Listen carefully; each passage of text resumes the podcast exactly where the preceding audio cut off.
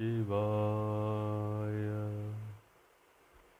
आप सभी सत्संग प्रेमी सज्जनों का स्वागत है।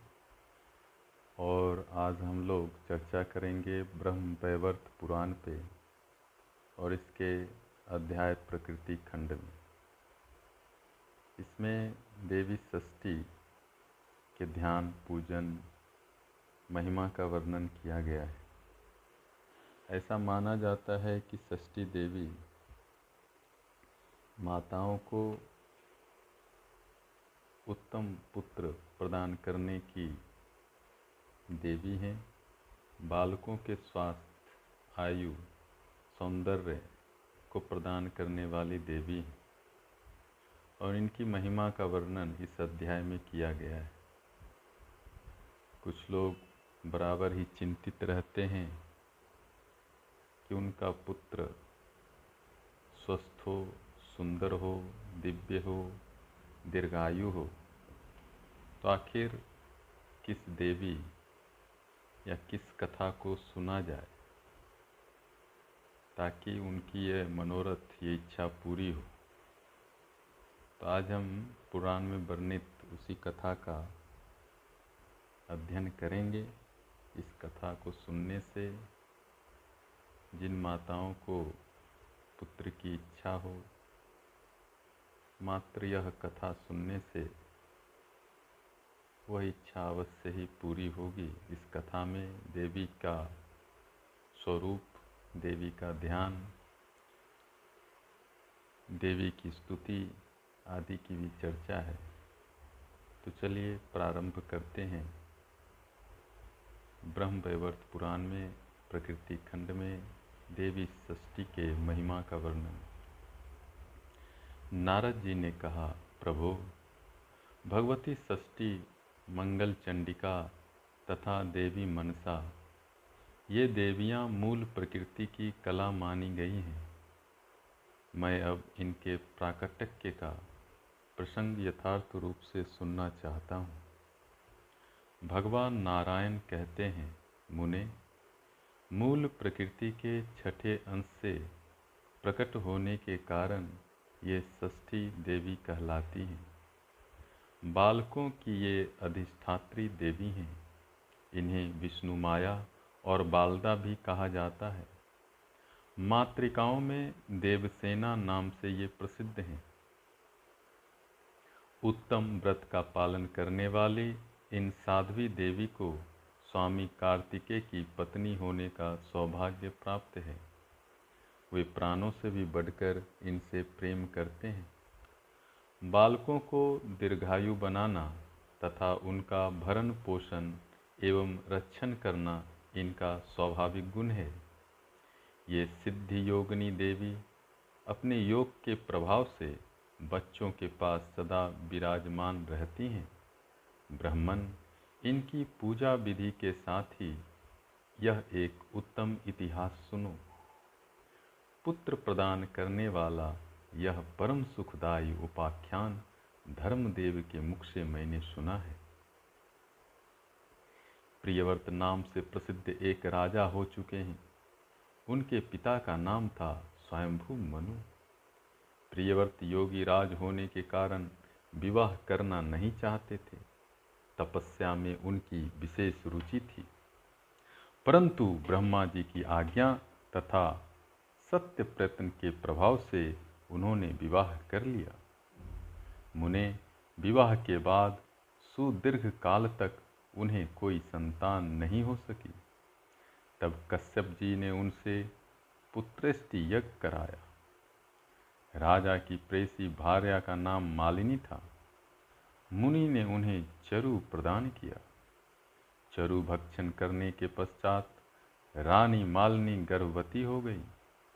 तत्पश्चात सुवर्ण के समान प्रतिभा वाले एक कुमार की उत्पत्ति हुई। परंतु संपूर्ण अंगों से संपन्न वह कुमार मरा हुआ था। उसकी आँखें उलट चुकी थी। उसे देखकर समस्त नारियाँ तथा बांधवों की स्त्रियाँ भी रो पड़ी। पुत्र के असह शोक के कारण माता को मूर्छा आ गई। मुने राजा प्रियव्रत उस मृत बालक को लेकर शमशान में गए। उस एकांत भूमि में पुत्र को छाती से चिपकाकर आँखों से आंसुओं की धारा बहाने लगे। इतने में उन्हें वहाँ एक दिव्य विमान दिखाई पड़ा। शुद्ध स्फटिक मणि के समान चमकने वाला वह विमान अमूल्य रत्नों से बना था। तेज से जगमगाते हुए उस विमान की रेशमी वस्त्रों से अनुपम शोभा हो रही थी। अनेक प्रकार के अद्भुत चित्रों से वह विभूषित था। पुष्पों की माला से वह सुसज्जित था। उसी पर बैठी हुई मन को मुग्ध करने वाली एक परम सुंदरी देवी को राजा प्रियव्रत ने देखा। श्वेत चंपा के फूल के समान उनका उज्जवल वर्ण था। सदा सुस्थिर तारुण्य से शोभा पाने वाली वे देवी मुस्कुरा रही थी। उनके मुख पर प्रसन्नता छाई थी। रत्नमय भूषण उनकी छवि बढ़ाए हुए थे। योग शास्त्र में पारंगत, वे देवी भक्तों पर अनुग्रह करने के लिए आतुर थी। ऐसा जान पड़ता था, मानो वे मूर्तिमती कृपा ही हों। उन्हें सामने विराजमान देखकर राजा ने बालक को भूमि पर रख दिया। और बड़े आदर के साथ उनकी पूजा और स्तुति की। नारद, उस समय स्कंद की प्रिया देवी षष्ठी अपने तेज से देदीप्यमान थी। उनका शांत विग्रह ग्रीष्मकालीन सूर्य के समान चमचमा रहा था। उन्हें प्रसन्न देखकर राजा ने पूछा। राजा प्रियव्रत ने पूछा, सुशोभने, कांते, सुब्रते, वरारोहे तुम कौन हो? तुम्हारे पतिदेव कौन हैं? और तुम किसकी कन्या हो? तुम स्त्रियों में धन्यवाद एवं आदर की पात्र हो। नारद, जगत को मंगल प्रदान करने में प्रवीण तथा देवताओं के रन में सहायता पहुँचाने वाली वे भगवती देवसेना थी। पूर्व समय में देवता दैत्यों से ग्रस्त हो चुके थे इन देवी ने स्वयं सेना बनकर देवताओं का पक्ष लेकर युद्ध किया था। इनकी कृपा से ही देवता विजय हो गए थे। अतएव इनका नाम देवसेना पर गया। महाराज प्रियव्रत की बात सुनकर ये उनसे कहने लगी।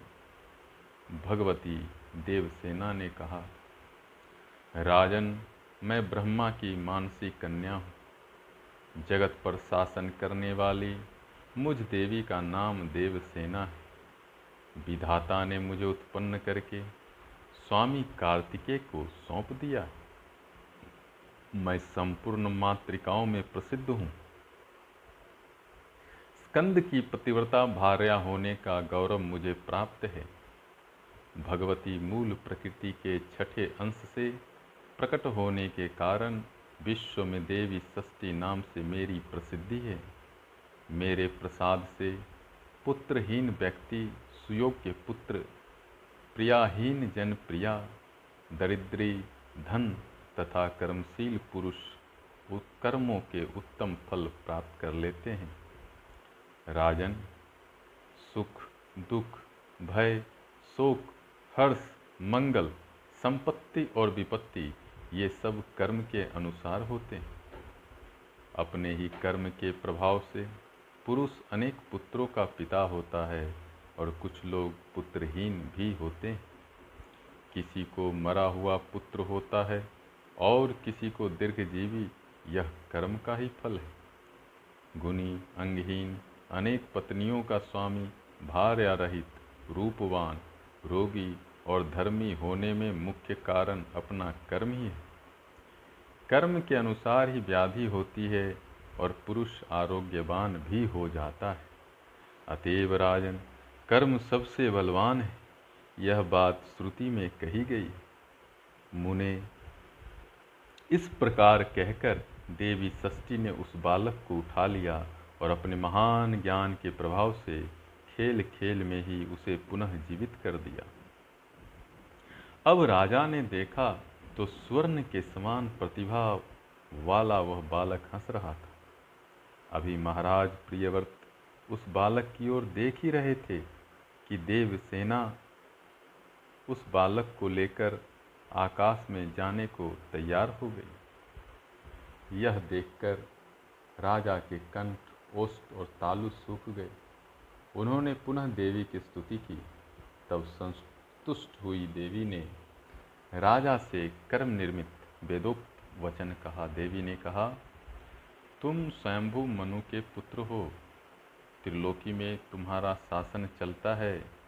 तुम सर्वत्र मेरी पूजा कराओ और स्वयं भी करो। तब मैं तुम्हें कमल के समान मुख वाला यह मनोहर पुत्र प्रदान करूँगी। इसका नाम सुव्रत होगा। इसमें सभी गुण और विवेक शक्ति विद्यमान रहेगी। यह भगवान नारायण का कलावतार तथा प्रधान योगी होगा। इसे पूर्व जन्म की बातें याद रहेंगी। क्षत्रियों में श्रेष्ठ यह बालक सौ अश्वमेध यज्ञ करेगा। सभी इसका सम्मान करेंगे। उत्तम बल से संपन्न होने के कारण यह ऐसी शोभा पाएगा जैसे लाखों हाथियों में सिंह। यह धनी गुणी शुद्ध, विद्वानों का प्रेम भाजन तथा योगियों, ज्ञानियों एवं तपस्वियों का सिद्ध रूप हो। त्रिलोकी में इसकी कीर्ति फैल जाएगी, यह सबको सब संपत्ति प्रदान कर सकेगा। इस प्रकार कहने के पश्चात भगवती देवसेना ने उन्हें वह पुत्र दे दिया। राजा प्रियव्रत ने पूजा की, सभी बातें स्वीकार कर ली। यों भगवती देवसेना उन्हें वर देकर स्वर्ग के लिए प्रस्थान किया। राजा भी प्रसन्न मन होकर मंत्रियों के साथ अपने घर लौट आए। आकर पुत्र विषयक वृतांत सबसे कह सुनाया, नारद, यह प्रिय वचन सुनकर स्त्री और पुरुष सबके सब परम संतुष्ट हो गए। राजा ने सर्वत्र पुत्र प्राप्ति के उपलक्ष्य में मांगलिक कार्य आरंभ करा दिया। भगवती की पूजा की, ब्राह्मणों को बहुत सा धन दान दिया। तब से प्रत्येक मास में शुक्ल पक्ष की षष्ठी तिथि के अवसर पर भगवती षष्ठी का महोत्सव यत्नपूर्वक मनाया जाने लगा। बालकों के प्रसव गृह में छठे दिन, इक्कीसवें दिन तथा अन्नप्राशन के शुभ समय पर यत्नपूर्वक देवी की पूजा होने लगी। सर्वत्र इसका पूरा प्रचार हो गया। स्वयं राजा प्रियव्रत भी पूजा करते थे। सुव्रत अब भगवती देवसेना का ध्यान पूजन स्त्रोत्र कहता हूँ, सुनो। यह प्रसंग कौथुम शाखा में वर्णित है। धर्मदेव के मुख से सुनने का मुझे अवसर मिला था। मुने, साल ग्राम की प्रतिमा, कलश अथवा वट के मूल भाग में या दीवाल पर पुत्तलिका बनाकर प्रकृति के छठे अंश से प्रकट होने वाली शुद्ध स्वरूपनी इन भगवती की इस प्रकार पूजा करनी चाहिए। विद्वान पुरुष इनका इस प्रकार ध्यान करे। सुंदर पुत्र, कल्याण तथा दया प्रदान करने वाली ये देवी जगत की माता हैं। श्वेत चंपक के समान इनका वर्ण है। रत्नमय भूषणों से ये अलंकृत हैं। इन परम पवित्र स्वरूपनी भगवती देवसेना की मैं उपासना करता हूँ। विद्वान पुरुष यूँ ध्यान करने के पश्चात भगवती को पुष्पांजलि समर्पण करें। पुनः ध्यान करके मूल मंत्र से इन साध्वी देवी की पूजा करने का विधान है। पाद्य, अर्घ्य, आचमनीय, गंध, धूप, दीप, विविध प्रकार के नैवेद्य तथा सुंदर फल द्वारा भगवती की पूजा करनी चाहिए। उपचार, अर्पण करने के पूर्व ओम ह्रीम षष्ठी देव्य स्वाहा। इस मंत्र का उच्चारण करना विहित है। पूजक पुरुष को चाहिए कि यथाशक्ति इस अष्टाक्षर महामंत्र का जप भी करे। तदंतर मन को शांत करके भक्तिपूर्वक स्तुति करने के पश्चात देवी को प्रणाम करे। फल प्रदान करने वाला यह उत्तम स्त्रोत सामवेद में वर्णित है। जो पुरुष देवी के उपयुक्त अष्टाक्षर महामंत्र का एक लाख जप करता है, उसे अवश्य ही उत्तम पुत्र की प्राप्ति होती है, ऐसा ब्रह्मा जी ने कहा है। मुनिवर, अब संपूर्ण शुभ कामनाओं को प्रदान करने वाला स्त्रोत्र सुनो। नारद, सबका मनोरथ पूर्ण करने वाला यह स्त्रोत्र वेदों में गोप्य है। देवी को नमस्कार है। महादेवी को नमस्कार है। भगवती सिद्धि एवं शांति को नमस्कार है। शुभा देवसेना एवं भगवती षष्ठी को बार बार नमस्कार है। वरदा पुत्रदा धनदा सुखदा एवं मोक्ष प्रदा भगवती षष्ठी को बार बार नमस्कार है। मूल प्रकृति के छठे अंश से प्रकट होने वाली भगवती सिद्धा को नमस्कार है। माया, सिद्ध योगिनी शारा शारदा और परादेवी नाम से शोभा पाने वाली भगवती षष्ठी को बार बार नमस्कार है। बालकों की अधिष्ठात्री, कल्याण प्रदान करने वाली, कल्याण स्वरूपिणी एवं कर्मों के फल प्रदान करने वाली देवी षष्ठी को बार बार नमस्कार अपने भक्तों को प्रत्यक्ष दर्शन देने वाली तथा सबके लिए संपूर्ण कार्यों में पूजा प्राप्त करने की अधिकारिणी स्वामी कार्तिकेय की प्राण प्रिया देवी षष्ठी को बार बार नमस्कार है। मनुष्य जिनकी सदा वंदना करते हैं तथा देवताओं की रक्षा में जो तत्पर रहती है, उन शुद्ध सत्य स्वरूपा देवी षष्ठी को बार बार नमस्कार है। हिंसा और क्रोध से रहित भगवती षष्ठी को बार बार नमस्कार। सुरेश्वरी, मुझे धन दो, प्रिया पत्नी दो और पुत्र देने की कृपा करो। महेश्वरी, तुम मुझे सम्मान दो, विजय दो और मेरे शत्रुओं का संहार कर डालो। धन और यश प्रदान करने वाली भगवती षष्ठी को बार बार नमस्कार है। सुपूजिते, तुम भूमि दो, प्रजा दो, विद्या दो एवं कल्याण एवं जय प्रदान करो। तुम षष्ठी देवी को बार बार नमस्कार। इस प्रकार स्तुति करने के पश्चात महाराज प्रियव्रत ने षष्ठी देवी के प्रभाव से यशस्वी पुत्र प्राप्त कर लिया। ब्राह्मण, जो पुरुष भगवती षष्ठी के इस स्त्रोत्र का एक वर्ष तक श्रवण करता है, वह यदि अपुत्री हो तो दीर्घजीवी सुंदर पुत्र प्राप्त कर लेता है। जो एक वर्ष तक भक्ति पूर्वक देवी की पूजा करके इनका यह स्त्रोत्र सुनता है, उसके संपूर्ण पाप विलीन हो जाते हैं। महान बंध्या भी इसके प्रसाद से संतान, प्रसव करने की योग्यता प्राप्त कर लेती है।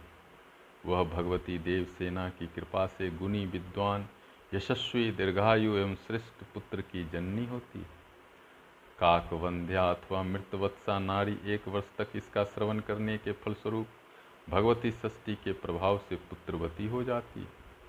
यदि बालक को रोग हो जाए तो उसके माता पिता एक मास तक इस स्त्रोत्र का श्रवण करें तो षष्ठी देवी की कृपा से उस बालक की व्याधि शांत हो जाती है।